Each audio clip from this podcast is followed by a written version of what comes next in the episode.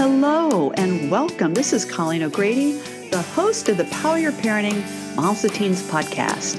This is a gathering place for moms of preteens, teens, and young adults. My mission is to first and foremost support and encourage you, mom, so that you can live well and reclaim your life.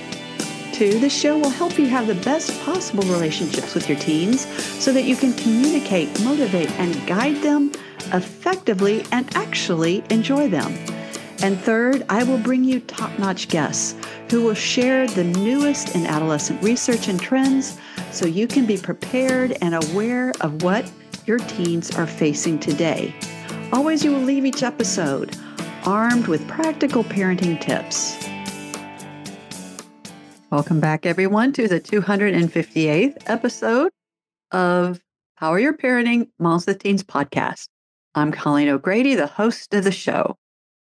So this episode was such a rich conversation, and we talked about how to create your overarching philosophies about parenting, how to get clear about your beliefs and mantras for the everyday life, how important it is to be curious in your conversations with teens, and how being a good listener is really about being an exceptional learner. How does being a hostage negotiator give you the skills to be a good mom? Well, you'll have to listen. Our guest today, Carlene Savage, is a sought-after speaker, trainer, hostage negotiator, and conflict resolution expert with a passion for fostering peaceful, harmonious environments. Through her Savage Theory of Resolution, she emphasizes the importance of communication and collaboration in order to achieve success. Through more than fifteen years of professional experience, Carleen has learned that the conflicts we experience in business are usually a reflection of the conflicts happening at home. The belief inspired her to write her book, The Confident Teen Blueprint. Throughout her career, Carleen has worked with corporations, educational institutions, nonprofit organizations, and government agencies, creating a positive environment for growth and development. Carleen is the author of The Confident Teen Blueprint. So welcome, Carleen. Thank you. I'm so glad to be here, Colleen. I know, I know. So the first question that I ask all my guests is, are you a mom? And if so, what are the ages of your kids? Buckle up. Perfect. Um, I have seven children. The wow. youngest is, I know, right? I was planning on one, but I had seven. The youngest is twenty-eight. Wow. The oldest is forty-three. And you uh, look like you're twenty-two. Uh, aren't you? I'm just going to love on you a little bit. Thank you. Oh, yeah, no, I'm older than most people in every room I walk into.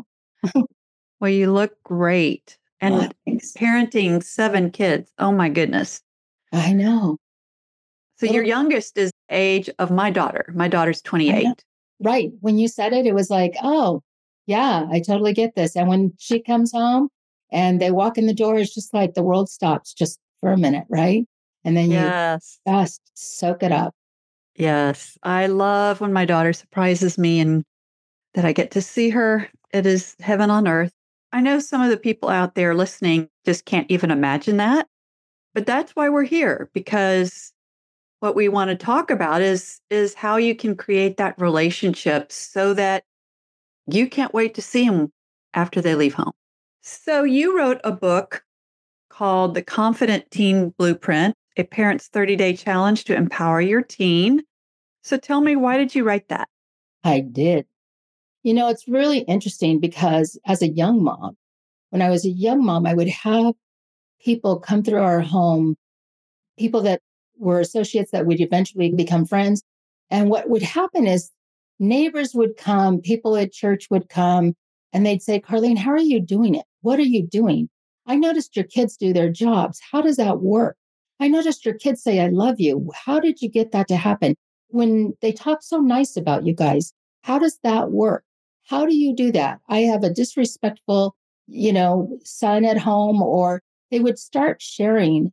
And at that time, I learned because I began sharing things. And what I learned is among the people I loved, my friends, extended friends, what I realized is that they would listen to how I would do things, then dissect it.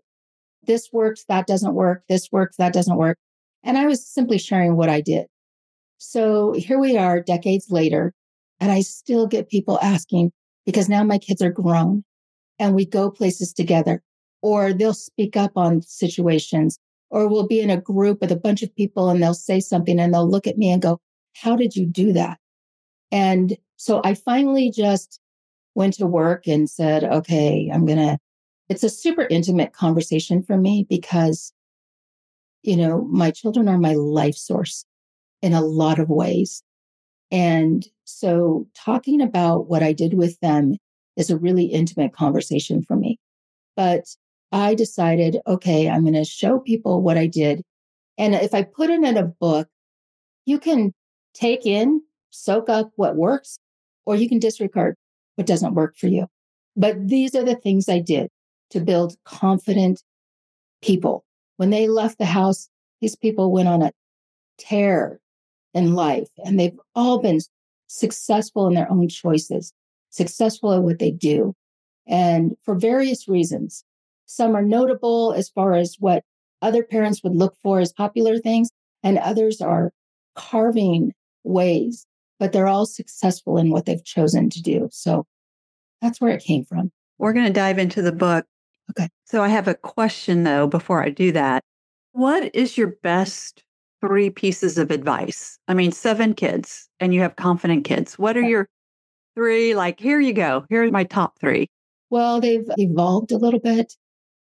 But when I started, one of them was they will always know they're loved. Mm-hmm. Number two, I would never compare. You know, people my age, when we were younger, that was the thread. That was the theme of parenting styles, is that they would compare. You're not like your brother. You're not like your sister. Or you're doing it just like your dad. Those are the kinds of things that you might hear when I was a youth. And I didn't like that. So that was something I pulled out and said, I'm not going to do that. And then somebody just asked me the other day, what is the best discipline? And what is the best discipline you can do for your teenagers? And my response is the best discipline for every teenager, every child, everything, everyone. The best discipline you can do is follow through. Follow through with your integrity. Honor your own discipline rules. Do that, and you will elevate that relationship. They will know, trust you moving forward. When in doubt, they will turn their head. And I know this from experience.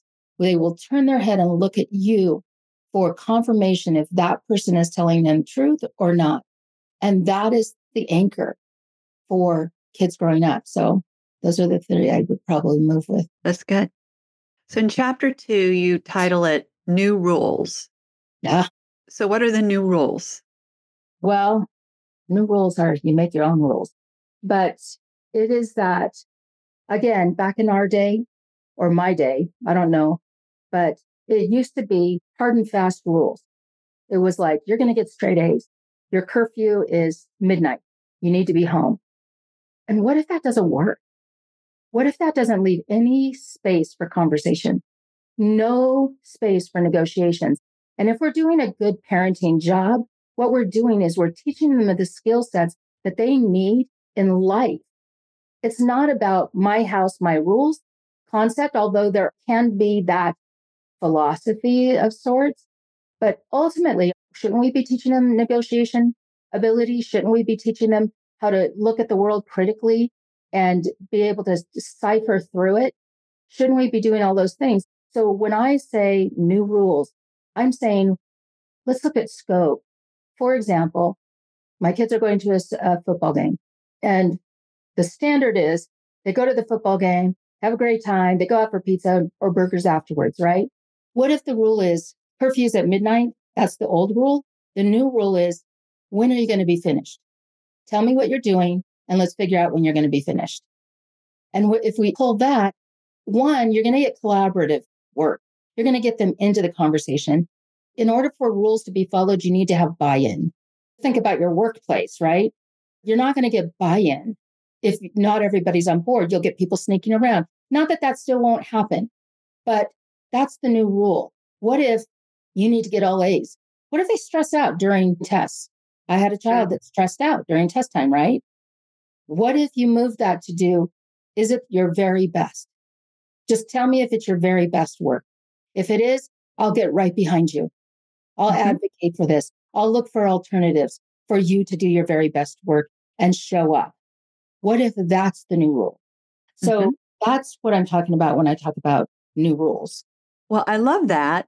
And I'm also thinking like my mom's is that they would think something like, well, my kid would take advantage of that. So is that a question?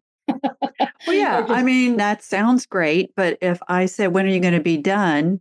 And they're going to say two oh. in the morning. Yeah. Then it, what do you do? What you're doing is you're actually having a conversation, just like you would with your spouse. Hey, you're going to work. What are you doing after work? I'm going to be home a little late. Okay, well, what's going on? And you would filter through that, wouldn't you? So mm-hmm. when he says two a.m., if my son says, I'm going to be home at two a.m., it's not this random, like, throw something at the wall and see what sticks. It is, oh, okay, so you guys are going to be doing it at two a.m. What are you doing? So the game mm-hmm. gets over at this time, about this time, I'm guessing. And then you'll do this. And as a parent, do you know their friends? Do you know who they're going with? Are you paying attention to all of that? Because more than likely, I would look at it and go, okay, so then you're going to go out for burgers afterwards. Well, everything closes. Like your best burger place is going to close at about midnight or one. So what are you doing after that? Oh, well, we're going to go to friend's house. So whose friend? You know, what house? And then I'm wondering, because I'm filtering my information, much like I would do if it was my spouse, if it was anybody else. So I'm going to filter that information. And then I'm going to say, let's go to worst case scenario, Colleen. They say, yeah, we're going to go to friend's house. I don't know. We're going to go with friends. And it's just, that's what we're going to do. I would say something along the lines of, well, since I don't know them, and I don't know their parents, and I don't know that you want me really talking to the parents, so I can figure that out for you. Why don't we just say, is it enough for you to go out for burgers or pizza afterwards? Are you good with that? And generally speaking, if they get extra time, they're going to be happy with the extra time. Mm-hmm. So it can be an all or nothing. I mean, we, we can certainly, I could get pushed to the point where they go, no, it's two or nothing. Then I'd say nothing. Yes, I mean, yes. that. I could possibly pull that, or I could renegotiate that and say, okay, well, if, if it's an all or nothing, I would probably choose nothing. So do you just want to go to the football game and come home? How does that look for you? I'd rather see you go have a great time. Do you want to do that? No, I like so, this. I love it. I think these examples helps moms know a little bit more what you're talking about. So let's just say with the, I've been a marriage and family therapist for thirty years. So I hear lots of conversations. What about the parent who's like afraid if they're not like, you need to do this and you need to make good grades because you need to go to college. And they're afraid to say, just do your best. And they see their kid kind of in their room, just on the phone and not doing anything.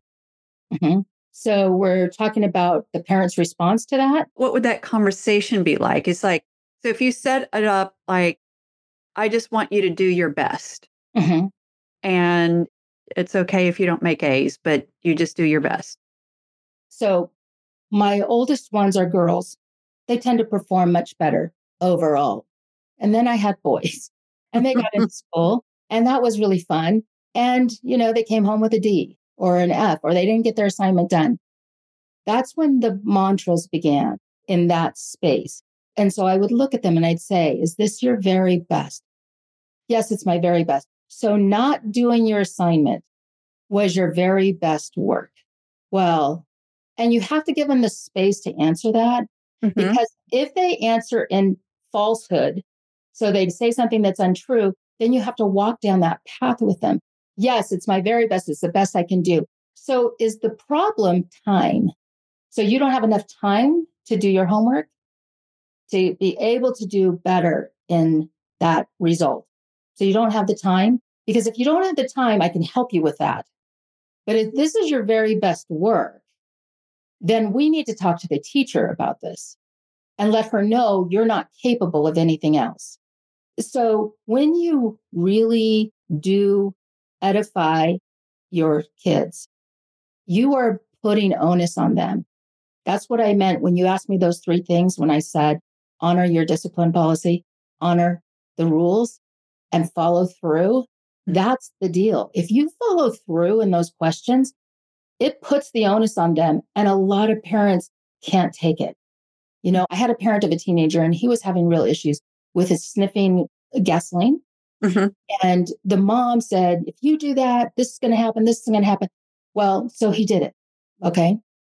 He's in counseling. He's doing all these things. She comes over to me when I'm, you know, a young mom. And she said, you know, I just don't know what to do. And I said, well, follow through on the consequences. And she goes, I can't. It hurts me too much to hurt him like that. Oh, what were the consequences? I don't remember what hers were, but it meant more of oversight. You need to be home if that's the case. You need to be watching him. You need to ask somebody else that's bigger and stronger if he's going to get physical. I mean, there were just all these, I could go down the road so far mm-hmm. because it's really to edify your kids, to work your very best, very hardest for your kids. You are going to hold to your rules. And that's why your overarching philosophies that I talk about in the book become so critical, because you got to really know them. You got to choose them. You got to feel them. You got to follow through with them. That's really good. That's really good. Yay. Yeah.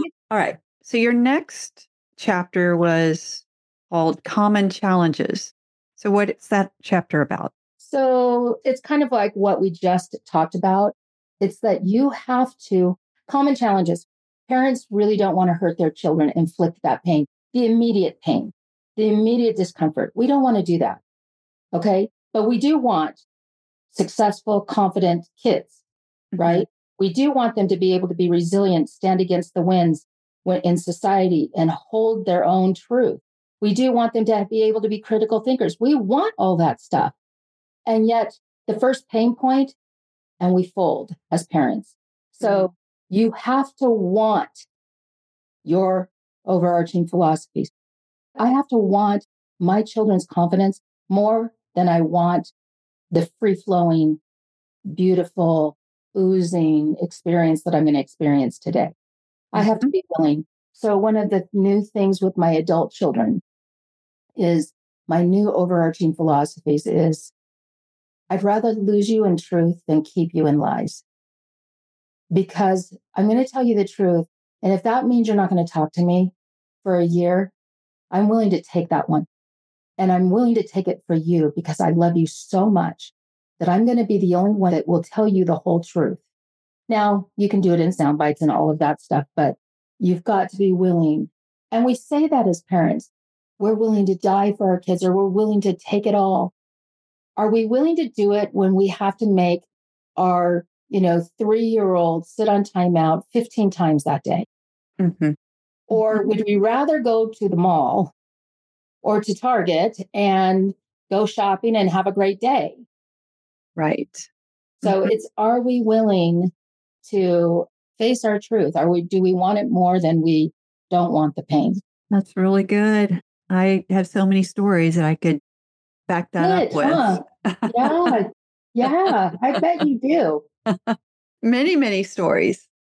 I guess one of the stories is this middle school girl was not doing what she was supposed to do. And her mom said, okay, it's mom was just looking forward. Her husband was out of town. She just wanted to read a book and have a quiet evening. And she told her daughter, okay, you know, it's time for bed.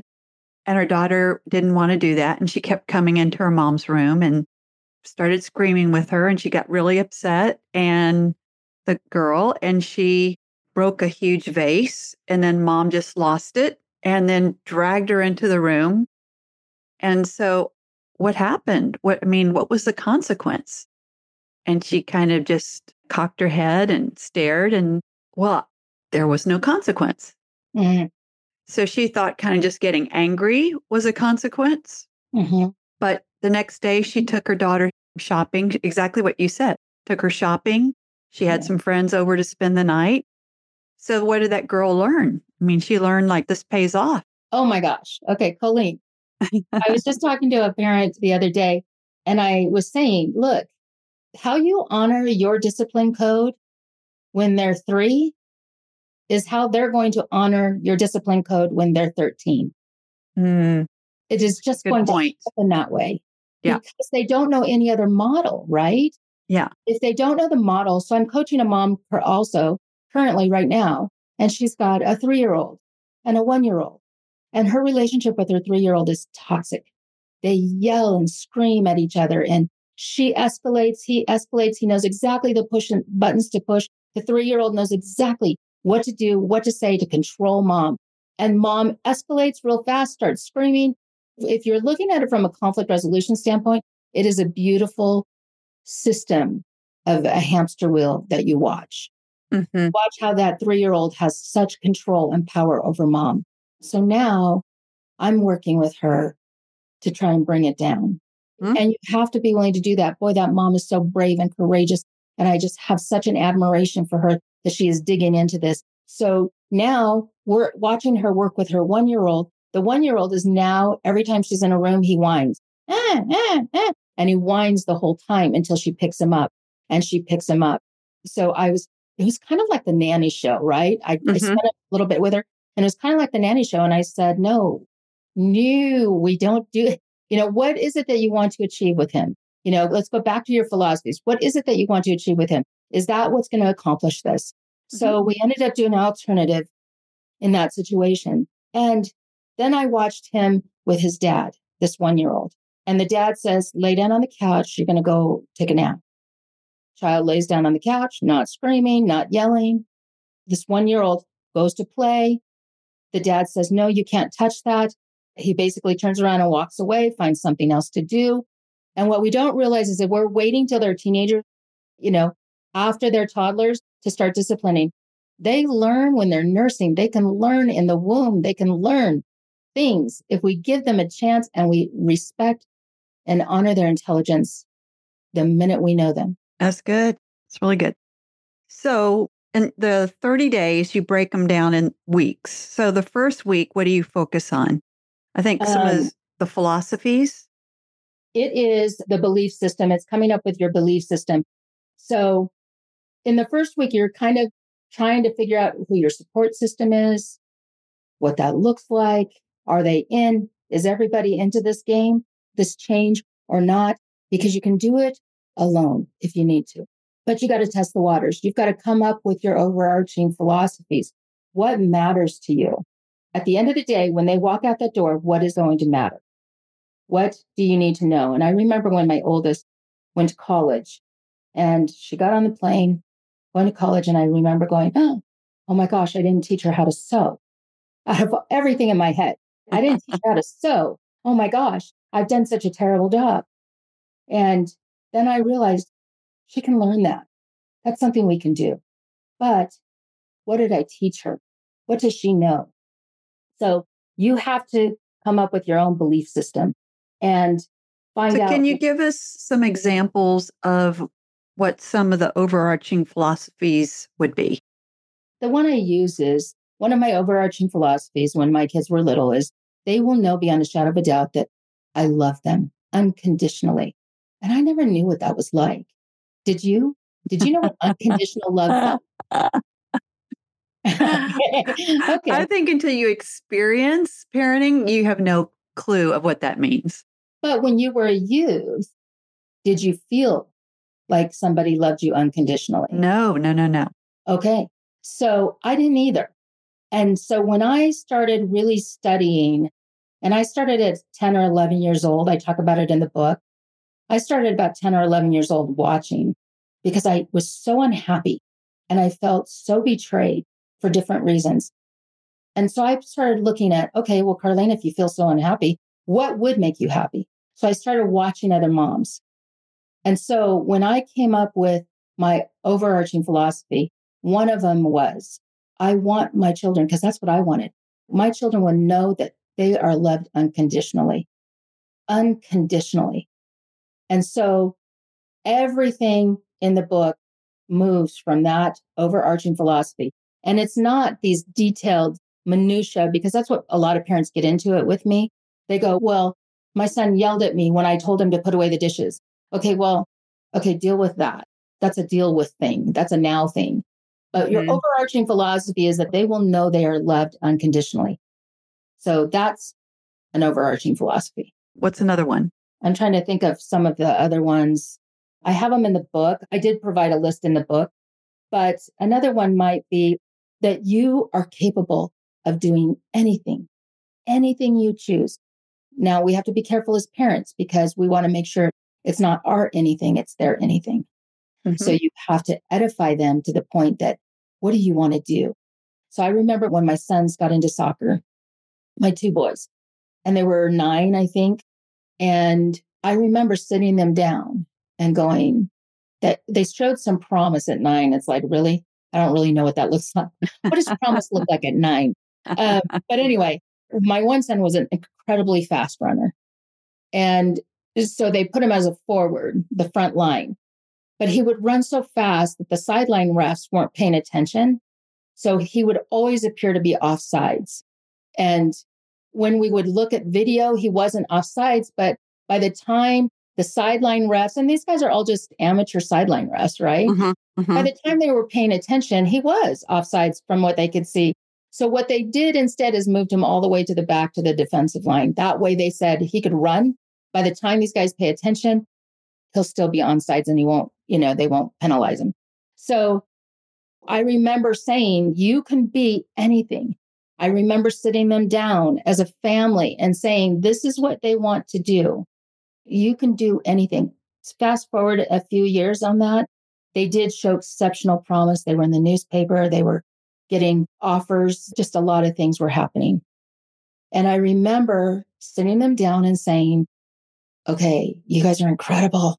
You know, you have such power and such strength. And ah, uh, you can be anything, do anything, have anything. What do you want on this topic?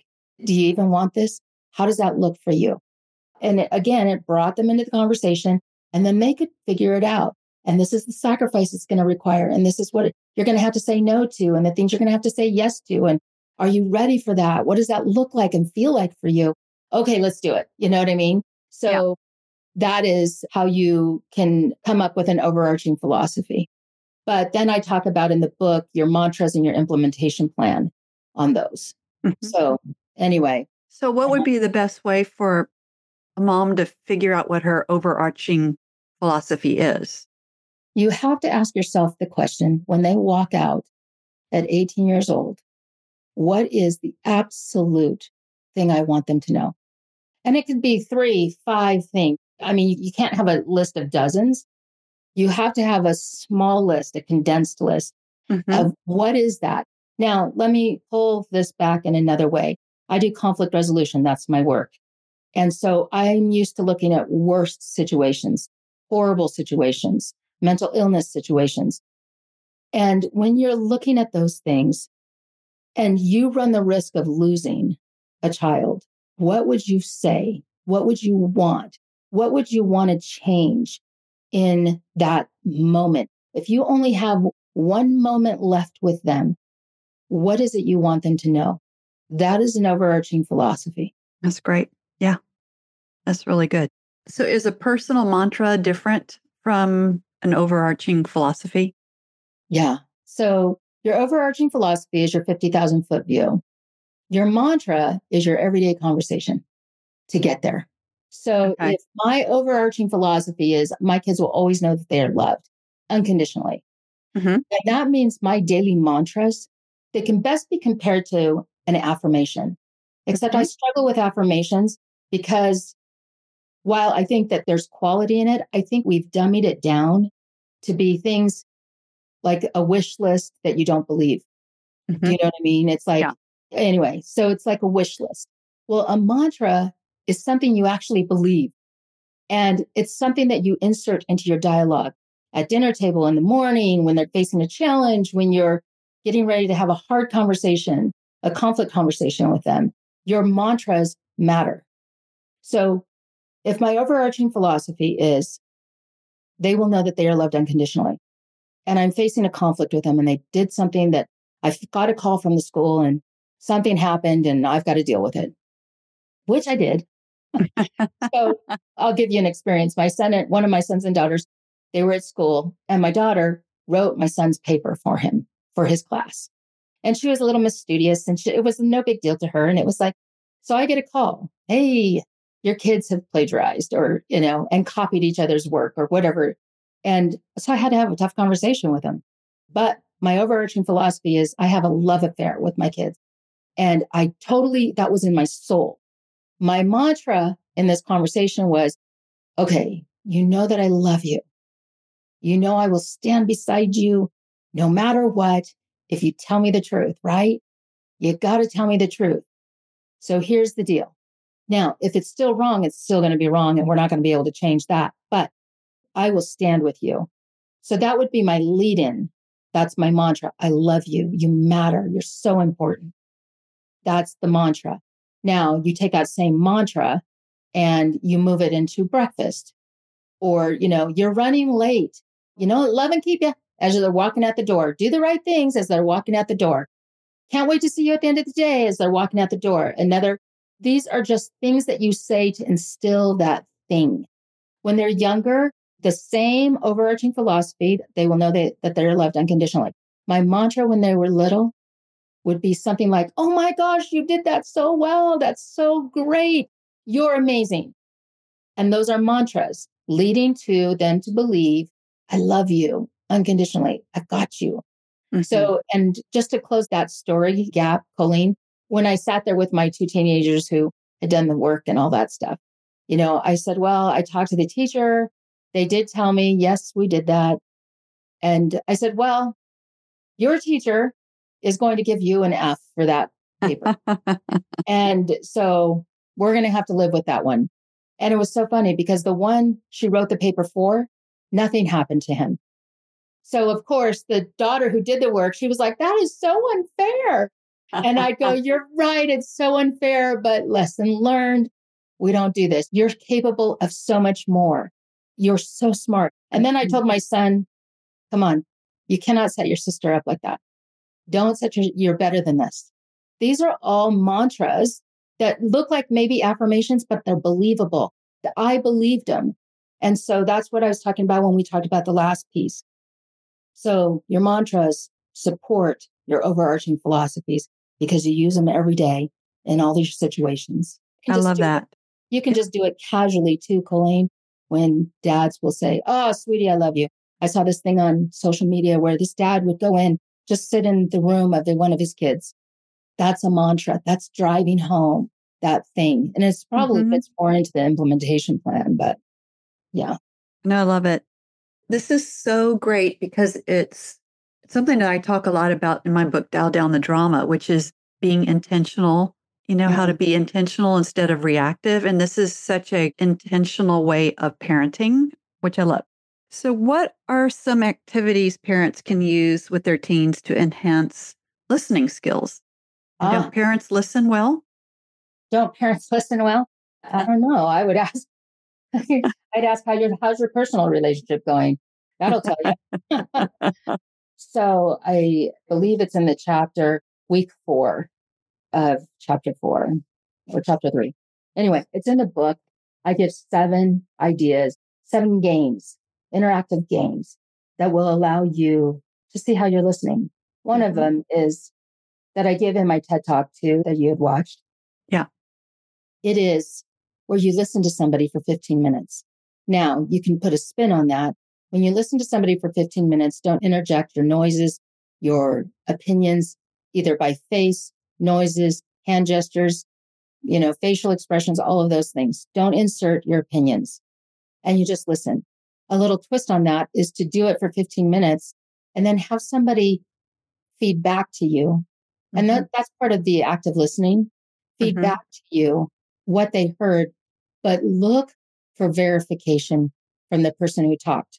So that's a different thing. You can parrot back what you heard. They can say yes, or you can parrot back what you heard and ask them to confirm. Ask them to clarify. Is that what you meant? Or what else about that? And that causes a listening skill because in order to listen, they had to have heard the first fifteen minutes or even, you know, three minutes so that they could ask something, but they had to listen. That's one of the activities that they can do. I like that. I have a funny story, which is, I think my daughter was maybe twenty-one or twenty-two, and she called me and I texted her. I said, you know, I've lost my voice, like I'm hoarse. And she goes, oh, that doesn't matter. And so she called me and she's like, blah, blah, blah, blah, blah, blah, blah, blah, blah, blah, blah, blah. You know, I got another tattoo, blah, blah, blah, blah, blah. And because this has been the best conversation ever. Oh, oh, now, did she say that or you? That's what she said. She was just loving that I couldn't say anything. Great. And how did that feel for you? Funny? Well, it was probably a really good thing that at that point I couldn't say anything, because I did was like, like, what? Another tattoo? I would have probably said something about that. So that was mm-hmm. kind of good that I lost my, but I, I mean, I am a good listener. I'm mm-hmm. a pretty good listener, but I, that she said that was just very funny, you know, just. Isn't it interesting that, and the thing mm-hmm. is, is that when you're in this work, like you and I are, you keep learning, right? Oh, for sure. So when she was twenty-one or twenty-two, she taught you something else. Yeah. And I didn't learn it till, you know, my, a lot of my kids were older. Now I listened to them back then when they were growing up too, but there's new kinds of listening and conflict resolution. It's different kind of listening. Yeah. I will say, I mean, that's on the lighter side. I will say that I can relate to every single mom out there listening to us is I do think there are some big, big, big challenges to listening for parents mm. because we have something to say. We want to say what we want to say. So if, if they're telling us something, we're just thinking like we want to drive in our own point. We have our agenda in our heads. In my book, I talk a lot about the being a monitor mom, that we're just trying to get our kids from one point to another. Mm. Yeah. So we're listening to monitor. We're, it's very hard to have that open space to really oh, I'm just going to listen to this. Right. So I know one thing that you and I were talking about before we started this conversation, and one of my big values is curiosity. Mm-hmm. And I love curiosity. And I did youth ministry for ten years before oh, wow. I was a therapist. Mm-hmm. And so it was so much easier to listen to teens. And I had just so much space to hear all their stories. And yeah, oh, of course, you're going to do those kind of things. Yeah, for sure.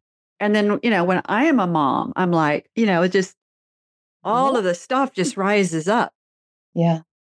But I do think that what I think you are good at, and I know it changes the conversation so much, is when you start to really be curious. Because a lot of times, that monitor mom, we're not curious because we have our agenda. There's no curiosity. Just do your homework. Mm. So I would like to hear what you would have to say about curiosity. Curiosity. So my background's conflict resolution, and I got my master's in it. But then I went on and I got my, I was certified in hostage and crisis negotiations. And working or volunteering in all those fields, learning, practicing, in all those fields, I saw some similarities. And so I actually trademarked those, this five skill model to do that. And one of them that unites all the five skills is that one of the skills is curiosity. It unites all five skills. That said, understand that in these fields of mediation, hostage, and crisis, they have between a sixty and a ninety percent success rate. So when you apply the skills that are used in these fields, your chances of success are much higher. Mm. And they're in the worst of situations. They're yeah. in lawsuits, crisis, and hostage. So one of the skills that I saw was curiosity. And just to be fair, like you, we were talking about parents and they have an agenda and everything. Their agenda is to protect and yeah. to build that landmine, those landmines that their kids are going to walk on and walk into. And we can be triggered by them saying, for example, for you, you got another, t- I got another tattoo, and that could trigger you. Some people talk about the ink in the body and how healthy is that? And I mean, there's all these places that our minds as parents can go, right? Curiosity in the aspect of how I've used it is different because there's lots of curiosities. Now, we just talked about a curiosity for protection. Mm-hmm. It's risk averting. That's that curiosity where you're going, tell me why, tell me where, who's the name, and you're getting all the data because you're curious so that you can take action. A ladder climber, corporate ladder climber is curious because they're trying to figure out who's on my team and who isn't and what do I need to do. There's a curiosity that helps you do hobbies, like eighteenth century art I talk about in my TED Talk. You want to explore that. That's a different kind of curiosity. The curiosity in conflicts, the curiosity that we should be using as parents is along the lines of what is used in mediation, crisis, and hostage. This is the way I've coined it. When we talk about curiosity, or we talk about what makes your marriage last so long, or how come your kids are like that? A lot of times people will say, and if you do research on Google or, you know, you look at it, people will say it's empathy and then being a good listener. If you're a good listener. And my spot, my space that I work in is, what if, yes, you're a good listener, but what if you should be an exceptional learner? Oh, that's good. Curiosity is not just about being a good listener. It's about being an exceptional learner. Like that. When you're curious about your children, you are curious to learn, to drink them up, to mm-hmm. understand and absorb, to find out where they're coming from. And I don't mean the cliche, find out where they're coming from. I had a young mom call me up and she goes, okay, what's the one skill? And she was having a problem with her teenager. What's the one skill? What's his curiosity? And so I said, you need to be interested and listening. And then she goes, great, I got it. So she took her curiosity and this is how it ended up. The daughter had done something without the parents knowing. And the mom said, did you really think you were going to get away with that? And that was, she goes, I used my curiosity. It was great. And I thought, oh no. Talk about repeat, put this on repeat. So she did, she, you know, they had other issues going on. But if you walked into that conversation as an exceptional learner and then a good listener, you're going to get so much farther because then mm-hmm. it becomes a conversation of, you know, how did this happen? What mm-hmm. happened first? What made you mm-hmm. feel like you couldn't say anything? Mm-hmm. Did you feel like, what have I done that makes you feel like you can't tell me? Is there a part of the conversation that maybe was inappropriate that you didn't want me to know? Mm-hmm. Is there something else going on that I mm-hmm. should know about? Mm-hmm. You know, and then you can go back to your mantras. You know, I love you. It matters where you're at, what you think, and what moves you to do that, make these decisions. I want to know. That's a mantra. You matter. I love you. And it leads back to my overarching philosophy that they will know that they are loved without bias, unconditionally. So anyway, I hope that takes no, time. That's so good. That's so good. It's interesting. You know, I've seen teens in my practice for, again, thirty years. Mm-hmm. And so a lot of those teens did not want to come to therapy. Now, right. Actually, it's interesting. I mean, I would say the last fifteen years, my teens want to come mm-hmm. because I see a lot of teens with anxiety. But I mean, when I was first, maybe twenty years ago, like they did not want to come. Mm-hmm. And they were like, their agenda was to not talk to me. Right. So I intuitively became an exceptional learner and I would get curious about their school and get curious about the different kind of groups. Mm-hmm. And I was genuinely curious and I genuinely wanted to know. And when I was really in that space, they couldn't be quiet. They just, they wanted me to know because I wasn't understanding. And it was, they just had to educate me. And I was open to being educated. Mm-hmm. So one thing, as I was listening to you, I think sometimes that we aren't exceptional learners. Like we may be listening to our kids and they say something and just like you said, they, we get triggered. And so in that moment, we are not going to be exceptional learners. But I do think that, I know what's worked for me is that to take some time and think about it and kind of get away and then come back to that conversation. And then I'm ready to truly listen and learn. And yeah, I think some of those leading questions is really not curiosity because there's an agenda with that. Mm-hmm. So unfortunately, you and I could talk for hours more. And um, oh my gosh, this is a great conversation. So how can people know more about you? And I'm assuming that your book, The Confident Teen Blueprint, they can find that on Amazon, right? Yes, they can. You can find it on Amazon. Also, if you go to my website, because I offer a free webinar that I give that goes through this stuff. But if you go to my website, karleen savage dot com forward slash wait list, all lowercase, one word, wait list. Mm-hmm. If you go there, I give you two things. And Colleen, I'd love to give them to your audience as well, which right. is you get the free digital download of my book. So you don't have to go get it on Amazon. You can just get the digital from me. Oh, and wow. So, yeah. And so you can do that and get the digital. It's different than the print. I mean, it's the same thing as the print, but in the print, you can write notes and there's sections that you can write in and things like that. But you can get the digital and you'll be put into the list so that I, I can invite you to a free class with me online. And then the second thing I'm going to give is I do a parenting style, how you, what your parenting style is. Seven questions, seven potential outcomes to your parenting style. So you can do that as well. Eek. That sounds great. Great. And so that is karleensavage.com slash waitlist. Correct. Okay. Awesome. Well, thank you so much for your time today. This has been a wonderful conversation.